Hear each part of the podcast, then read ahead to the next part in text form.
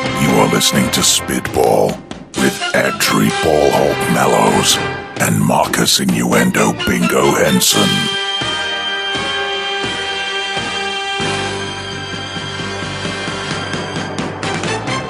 Hello, and welcome to the Wildcard Weekend edition of Spitball. I'm your host, Adri Ballhawk Mallows. Joining me this week is everyone's favourite master of the crude, master of the dirty. Marcus Innuendo Bingo Henson. How are you, sir? I'm very well, thank you. Good, good, and uh, Happy New Year to you, sir. Happy New Year's in return. Um, as we only had four games this week, uh, as it was playoff time once again, I think it only right that we should cover all four of the games in our first segment. What do you say, Marcus? Yeah, they were all brilliant games. I wouldn't go that far, but um, so with that in mind, I want to start off with my least favourite game of the weekend, and that was San Diego at Cincinnati. Can you begin to imagine why I thought this was my worst game of the weekend? Possibly going to be the lowest scoring game of the weekend. Yeah, and I thought quality wise, it didn't seem to be the same as the others either. I found myself at times um, fighting off falling asleep, if I'm completely honest. Now, I know that that may be taking a little bit away from the San Diego defense, which I'm sure we'll come on to in a minute. But um, compared to all of the other games, it was the lowest quality or, or most boring. I thought. I mean, what, what do you think? Well, I was quite lucky on this one because I didn't get actually see the Sunday ones. So for me, it was all about the highlights. So I got to obviously get the pick of the good stuff, and I got to miss out the boring stuff. Oh right, okay. So to you, it looked like it was a really good game. Well, to me, it looked like a, a game that, that constantly hung in the balance. You know, with all the turnovers and Cincinnati imploding, then kind of getting it back at half time, and then shutting themselves down and completely f- losing the plot. Uh, again, fair play though. Not just it wasn't just um, Cincinnati losing the day. That uh, San Diego defense definitely s- stood up and let themselves be known.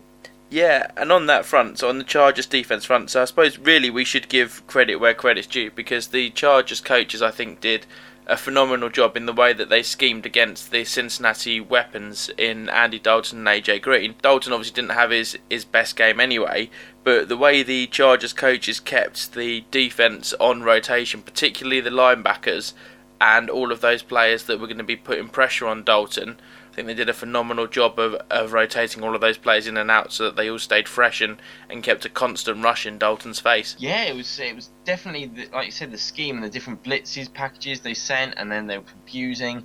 They were sending seven guys to the line and then sort of pulling three of them back into coverage. It was you you watched a couple of the plays, especially a lot of the sacks. You, you could understand why the Bengals were getting you know some of the passes were going sort of erratic and you could see Dalton sort of rushing. Yeah, he was definitely struggling with it, wasn't he? He kind of felt he was putting himself under more pressure and just feeling that he needed to put everything on his shoulders because the Chargers defense, to their credit as well, were managing to shut down for the best part the likes of BenJarvus, Green Ellis, and, uh, and Bernard as well. They're, they're such weapons because they get utilised all over the pitch, you see.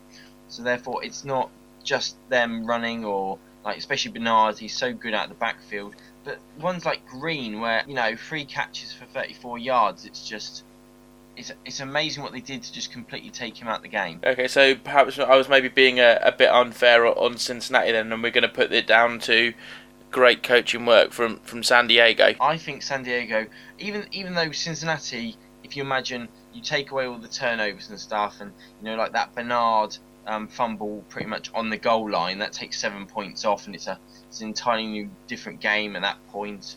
And you know you can almost take that last seven seven points off for San Diego because you could tell that the Cincinnati defense. That um, Ronnie Brown wasn't it? Yeah, was he right had a end. reasonable game. Yeah, Ronnie could Brown. that was you could tell that was just breaking an already broken defense, as it were, wasn't it? On Cincinnati, they knew they couldn't get the ball back and you know win the game essentially. So you know it could have been 2017, so it could have been so much different. That's it, and I think again, um, props to the Chargers defense because when you look at the the way the scoring broke down, they they shut out the Bengals for three out of the four quarters. So much, I guess I want to blame Dalton. I guess I'm going to take that back and congratulate San Diego coaches and defense on a job very very well done. Let's keep it in the AFC and talk about, for me, the game of the weekend between Kansas Oh. City and Indianapolis. Where do we start with this explosive game, sir? Well, how about the second of all time in comebacks in the uh, postseason? And can you name the first? It was the Bills in '92. Yeah, good lad. Who against? Over the Oilers, overtime, 41 to 38. Good lad. Nice. I'm, I'm loving your knowledge. See, these kind of things would have come in very handy last week in the playoff quiz. I know. I know.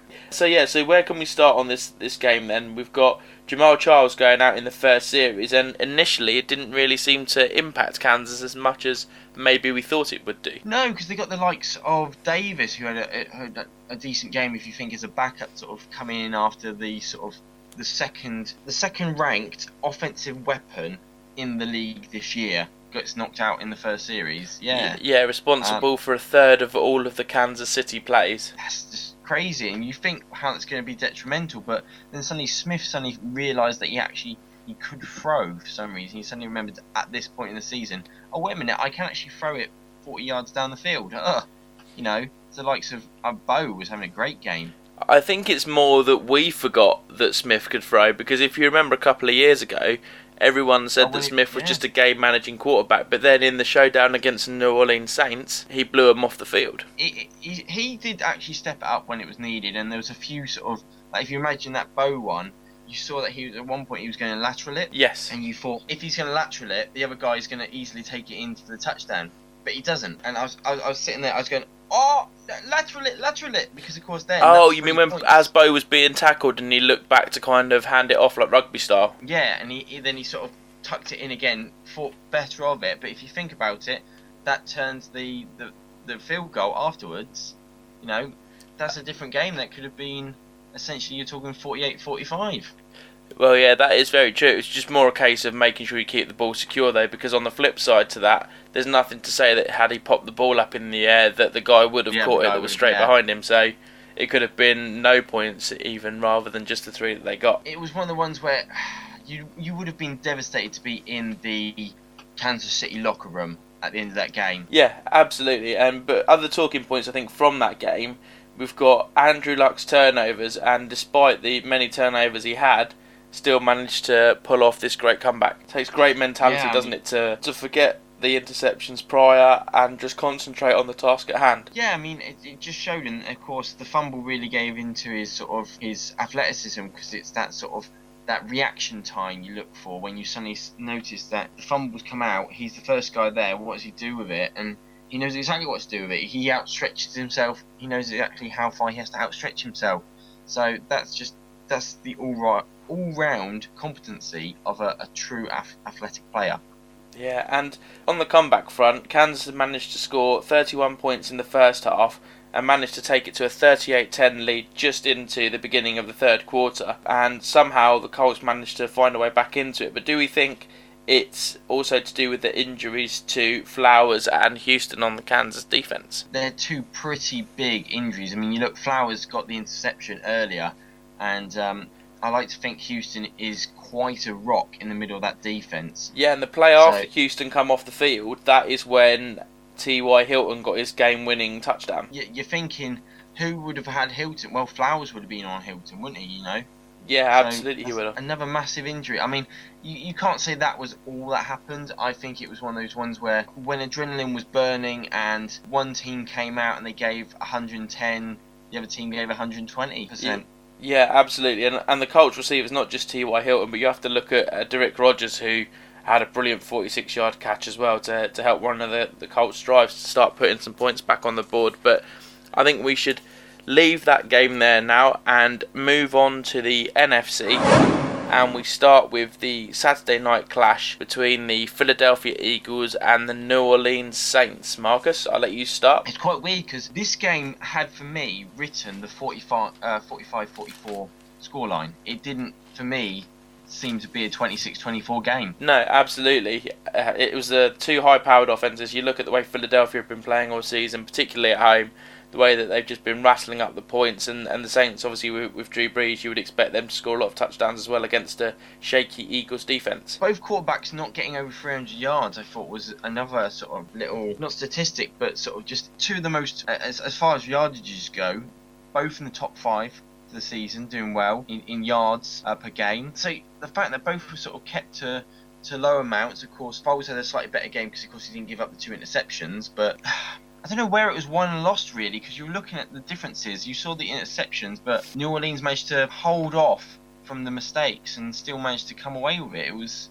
Well, Brees did those, did start with his two interceptions, didn't he? yeah, but you would have thought in a game like American football, which holds so much momentum, and we saw how momentum can be broken and you know like breaking the back of Kansas City and the momentum sliding downhill to Indianapolis. You would have thought that could have completely thrown off all the game plans, and it could have given it to Philadelphia very early on. Yeah, and I think it was uh, that l- low scoring, and we ended up with a very dramatic fourth quarter after we'd had two Saints receivers stealing McCoy's touchdown dance, followed by LeSean McCoy showing them how it was done, which I thought was uh, quite a nice little touch there.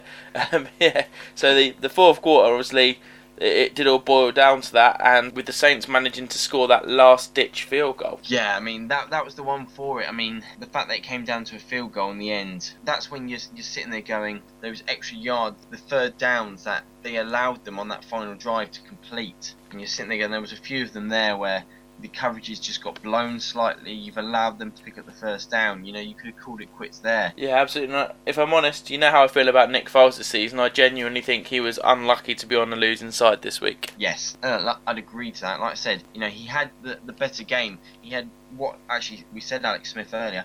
Um, he had a very controlling game. If you put 24 points on the board, um, with the, the way that both teams were playing, with field goals being more attributed to scoring, at the end of the day, you know, um, you kept Brees under 300 yards. You kept the running game to little more than about 200 itself, probably about slightly less, about 180 yards. So somewhere along the line, like I said, I'm not sure where this got beaten. There wasn't any big kickoff returns or there wasn't any touchdown returns or any like big play that shifted momentum. It just some somewhere it got lost. Yeah, absolutely, and uh, it was a great result for, for the Saints this week, managing to knock off the Eagles. That, of course, moves us on to the coldest match of the weekend at Lambeau Field between the San Francisco 49ers and the Green Bay Packers. And now, while a previous playoff game at Green Bay was dubbed the Freezer Bowl, as this was just about zero with a small wind chill, when I say small wind chill, take it down to about minus 12, I'm going to name it the Fridge Bowl. So, what did you think of this one, Marcus, or the Fridge Bowl? I, I, I absolutely loved it. To be fair, it came out and it delivered everything it said it was going to be. It said it was going to be tight. It said it was going to be a close game, which was going to go down to the wire. And guess what? That's what we got. Yeah, absolutely. And you have to say the Packers D just couldn't contain Kaepernick this time round. No, and um, the addition of, of Crabtree coming back for the last couple of weeks, coming off the Achilles injury, you could definitely see how he affects the defense. And Yeah, because they have to respect that deep threat effectively. So you can't just stack the box to try and keep an eye on Kaepernick because you've got a receiver like Crabtree who can just let loose down the field. using Crabtree on those underneath routes, he was just every time they adjusted and pulled that linebacker back to cover him in that pocket that he was suddenly in. Well, that just gave that gave Kaepernick ten yards to just run forward. So, like you said, um, as far as Green Bay defense, every single time they made a change, every time they tried to react, unfortunately, it just gave San Francisco another play to make. The only good thing you would say though is that the Packers team managed to keep Gore reasonably honest. Oh yeah, uh, definitely so. I mean, you looked at it, Gore, 20 carries for 66 yards, so he worked really hard. They really tried to establish the running game, but ultimately it was Kaepernick using his feet out the zone, nearly 100 yards from Kaepernick on the night. That's how they managed to progress because they they challenged Green Bay to to like like you said honor the deep threat, but also then honor Kaepernick's feet, and you. They, they couldn't get the mix right. They couldn't shut down one of them to make the other one easier for themselves. So ultimately, it was in that sort of gamble of attrition. There was just too many pieces for them to try and take on. That's it. And in the end, as we say, it ended with the last gasp field goal um, after Green Bay had tied the game. So, congratulations to the wild card winners of San Francisco 49ers, New Orleans Saints, San Diego Chargers, and the Indianapolis Colts. You are listening to Spitball. The snap back to throw. Here's the West going to be sacked. So, Marcus, what's been grinding your gears this week? You know what really grinds my gears? I'm not a Cincinnati Bengal fan, but I do wish that they they they progress in these playoffs. And you got to feel sorry for them, and I got to feel sorry for the for Andy Dalton because of course his twin came on last night, and yeah, it was the bad Andy Dalton. It's that evil twin that decided to turn up. The the two interceptions, the fumble, although give the guy credit because of course he got his first ever postseason touchdown in uh, you know first first touchdown in three games. But if I'm in Cincinnati now, I'm stuck in I'm stuck in a conundrum because I'm like, what do I do now? I've got to somehow make sure that when I when Andy Dalton comes onto the season next year, he doesn't bring his evil twin with him because when you look at their season, it has been a case of good Andy Dalton, bad Andy Dalton, and he's kind of getting a little bit of the the Romo bug where when it comes to big games, he's just always failing, and you know when it matters most, that's when he's just completely falling apart and he loses his, his edge. I know it was difficult conditions. I know the rain started to fall as well in in Cincinnati, which you know could have made it harder to hold on to the ball. It doesn't matter. What I'm saying is that if you're a Cincinnati Bengals fan, what's happening now is you don't know where you can place your faith in your quarterback, and I think for a load of us around the league, we're all in the same sort of boat. So using Andy Dalton to pull myself across to that main strap line, which is for all of us who have quarterbacks who don't know if they're heading in the right direction. That is what's really grinding my gears. Excellent. And of course, we all know that Andy Dalton's evil twin brother is Mark Sanchez. Yes, the conspiracy is there. It's open to see. It's right up there with the man cover curse and Mark Sanchez playing instead of Dalton, and there's all kinds of uh, conspiracies hidden away in my Ballhawks conspiracy closet, but we will leave those there. You got an orange peanut? Yeah, An orange peanut mm-hmm. for me? that's right. Oh, Wow, an orange peanut? Well, I accept you. Now we move on to a segment that's been missing from our show for the last few weeks, and that is Welcome to Football 101 with Professor Ballhawk.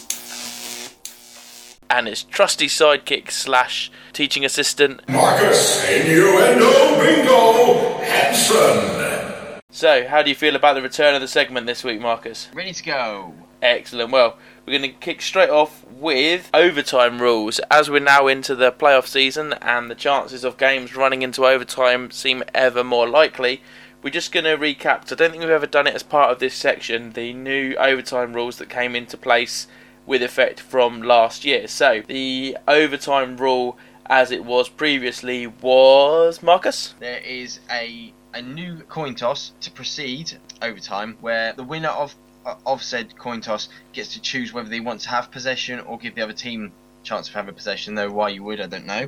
And the idea was to the first team to score then wins the game, whether that be fi- field goal or touchdown. Okay. And then you had you had another 15 minute. Uh, 15 minute quarter, as it were, onto the end of the game. That's right, yeah. So the new rules that came into play, we keep the 15 minute quarter rule, um, but as it's overtime and we need a winner, it is, to my understanding, infinite extra quarters until we do get a winner. But also with the new overtime rules, the they have now decided that after the coin toss and a team elects to either receive or defer the ball, if a team only scores a field goal, then the other team will have the ball and have the opportunity to either equal that field goal or go on and score a touchdown to win the game. Very similar to college football and how their overtime is played. And not forgetting that if a defense scores a safety, then that is also another way to end the game in overtime because it is effectively a turnover of possession and it's two points for your team because you've sat the quarterback in the end zone. So that's the other way to, to end overtime. And I think that pretty much covers the new rules. Have I got everything in there, Marcus? Yeah, pretty much. Um, the only the only way to stop the other team getting possession, of course, you can win overtime outright if you score a touchdown on your first go. That's it. Yeah, absolutely. So that's the new Field rules. Field goals So- aren't good enough now. Sorry. Field goals aren't good enough now. No, and I think we all agree with that actually. It's just so much better to see teams having to go for a touchdown to win it on that first possession and then settling for a field goal as opposed to just having a good kickoff return. Two plays later, you're in field goal range, and next thing you know, it's over. It's not really that dramatic. So it's all on the, the flip of a coin, which is what they're trying to get away from. The next thing I want to cover, and the last thing I want to cover in this segment this week, is the position of linebacker. So I'd like us to go over their, their roles and the types of linebacker. We start off by explaining that the linebacker is effectively the second line of defence. You have 11 players on the field, as you know, for defence. You start off with normally a combination of either three or four defensive linemen, or down linemen as they're called, who line up at the line of scrimmage.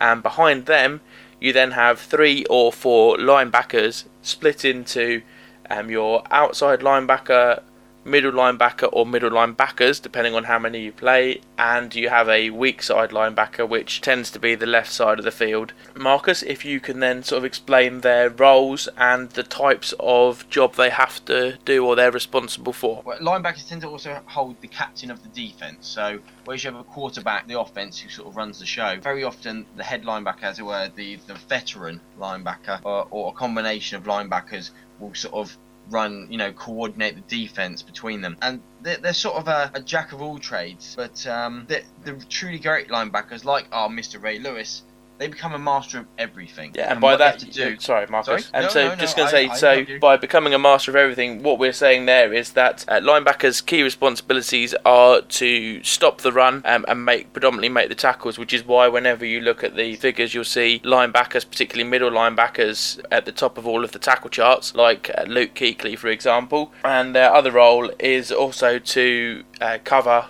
the tight ends or, or running backs, depending on what type of coverage they're in. So from that, we have good old fashioned run stopping linebackers. You may hear them referred to as that, where their key responsibilities are purely to get in the way of the runners, maybe because they're not as agile or maybe not as quick as some of the other linebackers. So their predominant role is just to get in there and, and stuff the line of scrimmage. Yeah, they tend to be a little bit more bulky, don't they? Absolutely. And then you have your coverage linebackers who range from a typical linebacker size of about 240 pounds, 250 pounds, to some become linebackers where they used to play, for example, free safety. Like Bryan Scott moved from safety to linebacker to play in like the nickel packages and things like that to to pick up the slot receivers. Especially the um, pass stopping linebackers. They're stuck in because they'll be the ones who also have to what they call spying the quarterback. If you have someone we mentioned Kaepernick earlier, he likes to run out the pocket uh, a quarterback who likes to sometimes run with the ball. Very often you'll have a spy linebacker who just sits and watches someone like Kaepernick for the game to make sure if he's going to run, then there's one guy accumulating for the quarterback. Excellent. So I think that will wrap us up there on the overtime rules and linebackers. Also, on our website at ballhawksnest.weebly.com we do run our football 101 section alongside that. So coming up over the next few weeks, there will be a full breakdown for you of every uh, position on the American football field, um, with again their roles and example players, similar to what we had up for our quarterbacks. Also, if there's anything you want us to talk about on the show, terminology wise or just in general, don't forget you can get in touch. Send us an email at ballhawksnest at gmail.com. You can tweet us at ballhawksnest, or of course, you can leave a comment at the bottom of either the blog or the podcast page. Batted and picked. Off to the races. 40, 30, 20, 10, 5, touchdown now we've come to the awards part of our show, where myself and Marcus break down the key individuals of the week and award our offensive and defensive impact player awards, otherwise known as the award for offensive impact player, and our Mr. Ray Lewis award for our defensive impact player. So this week, Marcus, I think we're going to start on the offensive side of the ball, and I would like to hear your runner-up for the award. Okay, my runner-up this week is going to go to uh, someone we mentioned earlier, which is Michael Crabtree, who's wide receiver for San Francisco. Yeah, very good choice. Very, very good choice with the game he had. Yeah, I mean, eight catches uh, for 125 yards. He did have that one awkward fumble that sort of luckily fell out of bounds, but I feel that with the game plan they had, without him coming back from his ankle injury and being able to give the defense that thing to think about. For me, the impact maybe not might not have been so much in the, the, the, stats, which you know, no no touchdowns or anything. 125 yards is great yardage, but I think it's the mind game that they then he had to enforce onto the Packers defense and the coordinators that they had to accumulate for him. I think he made the impact there by just making sure that, that offense had something to stretch. Like I said, all those underneath routes, finding the space and just sort of pinching the pocket there, allowing Kaepernick to have that choice to do I throw or run. I think that's where the make or break came in for San Francisco. Yeah, absolutely. And um, my runner up this week for the award is a former 49er, and I've actually gone for Alex Smith, uh, quarterback for the Kansas City Chiefs. Now, although he did find himself on the, the losing side this week, don't really I think it was best endeavours on, on his part, and he had a huge impact on the game with his 378 yards, four touchdowns, and no interceptions. And uh, ultimately, but for Luck's persistence, any other week he would have come away with a victory. I think any other week you are definitely sitting there. I mean, there's 44 points on the board. I, I, I think credit to him, he really did have a great game. And proved to all of us out there once again that he's not just a game manager, that when he needs to, he can air it out, and he is very accurate with his throws. So now uh, let's hear your winner for the award. Well, my winner, you, you've mentioned him, Mr. Persistent himself, is Andrew Luck, quarterback for the Indianapolis Colts. Well, see, I was torn whether to pick him or not this week, just but purely because of the turnovers as well. You see, so I wasn't sure. Well, that's right. And of course, it's 443 yards, four touchdowns, but those three interceptions, one was a bit unlucky because it sort of came to the receiver, and the receiver was out fought for the ball for the interception. But what got for me was the way he managed to use his feet, getting out of trouble, seven rushes, 45 yards, and of course the like I said, there's that athletic instinct that once that fumble from Donald Brown came out, picking it up, going for the score, ultimately making the impact there because one on the scoreboard, two the fact that he he was fighting consistently, and three being able to put all the bad stuff behind him and just concentrate on trying to win his team the game. Oh, fair enough. Well, my winner actually ties in quite nicely with your winner. I've not obviously gone for, for Andrew Luck this week. I actually went for T.Y. Hilton, so Luck's partner Oh. in crime uh, this week. I felt his 13 receptions, 224 yards, two touchdowns, including the game winner that went for over 60 yards. He just kept finding ways to get himself open. Oh yeah, I mean the the combination that Hilton's made for Luck this year has been phenomenal, and I think when there's a time to step it up a notch, playoffs, perfect timing, just what Luck needed and when. Absolutely. So, congratulations to our award winners this week, both from the Colts in Andrew Luck and T.Y. Hilton.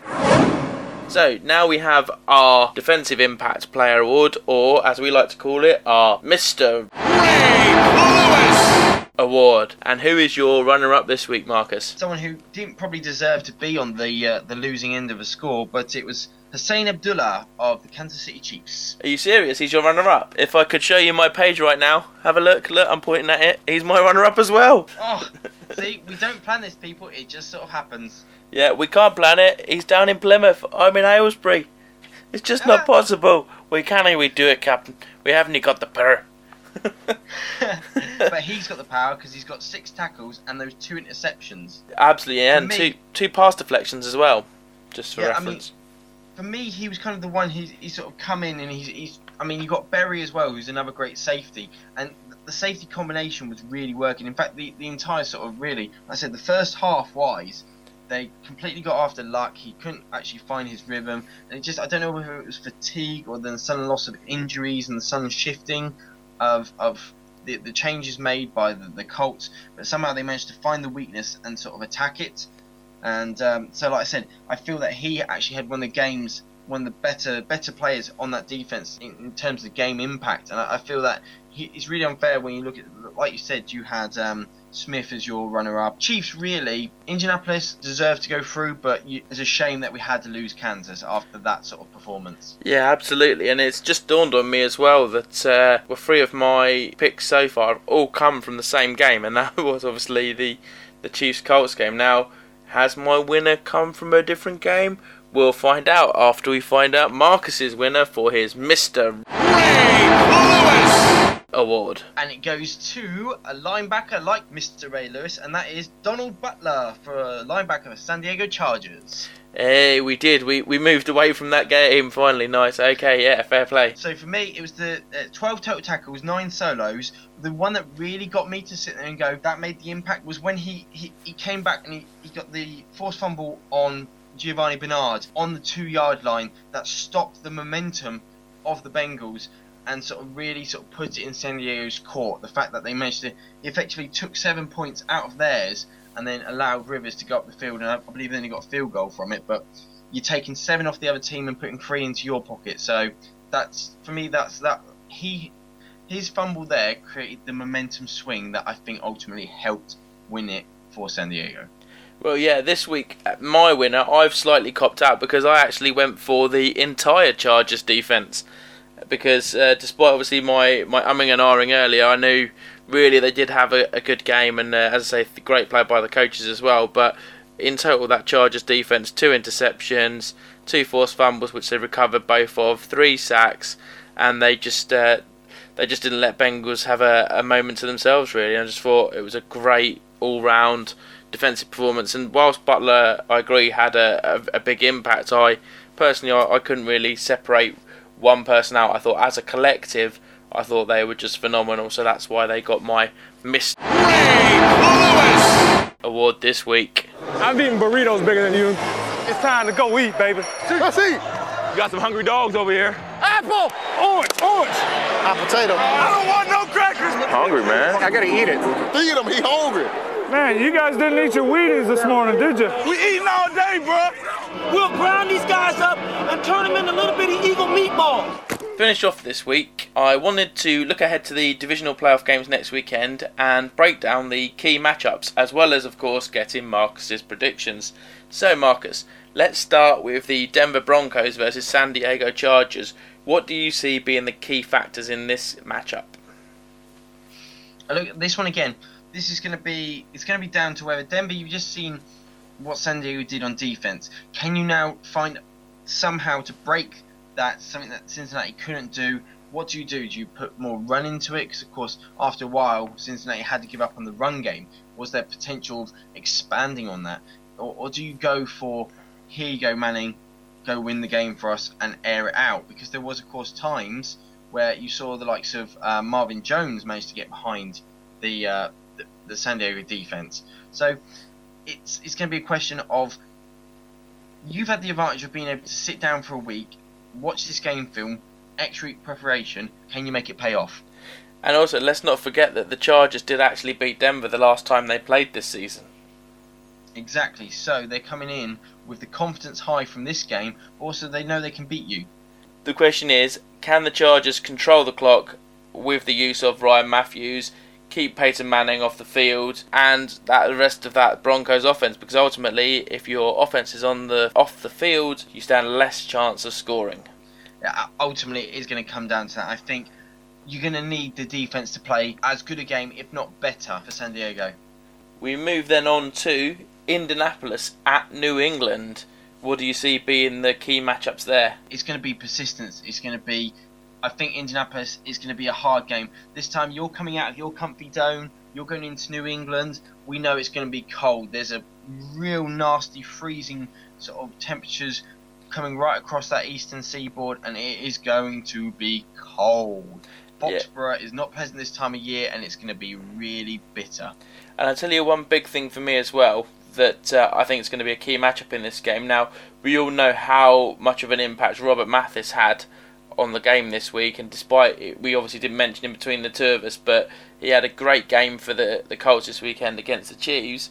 But in New England, they've got three running backs, and knowing Bel- Belichick like I do, you can guarantee that New England are going to come heavy with the run game because that's the best way to counter Mathis's passing attack. There was a lot of blitz packaging, and not a lot of it actually made it to Smith. We've seen it all year that Brady has spent a lot of time actually. He's been getting sacked more than any other season so far. So therefore, really, you have to see is there a way of attacking this possibly weakened New England offensive line? Is there a way you can, much the way we saw San Diego, again, we're going back to this game, San Diego, Cincinnati, lots of different looks, lots of different things. Get Brady thinking, where's he going? Maybe, you know, you're not going to always get to him, but do you make him check down to a shorter receiver and a shorter pass? So rather than getting that first down, um, you know, it's third and long, or or you know you're forcing fourth and short. You know those little little details.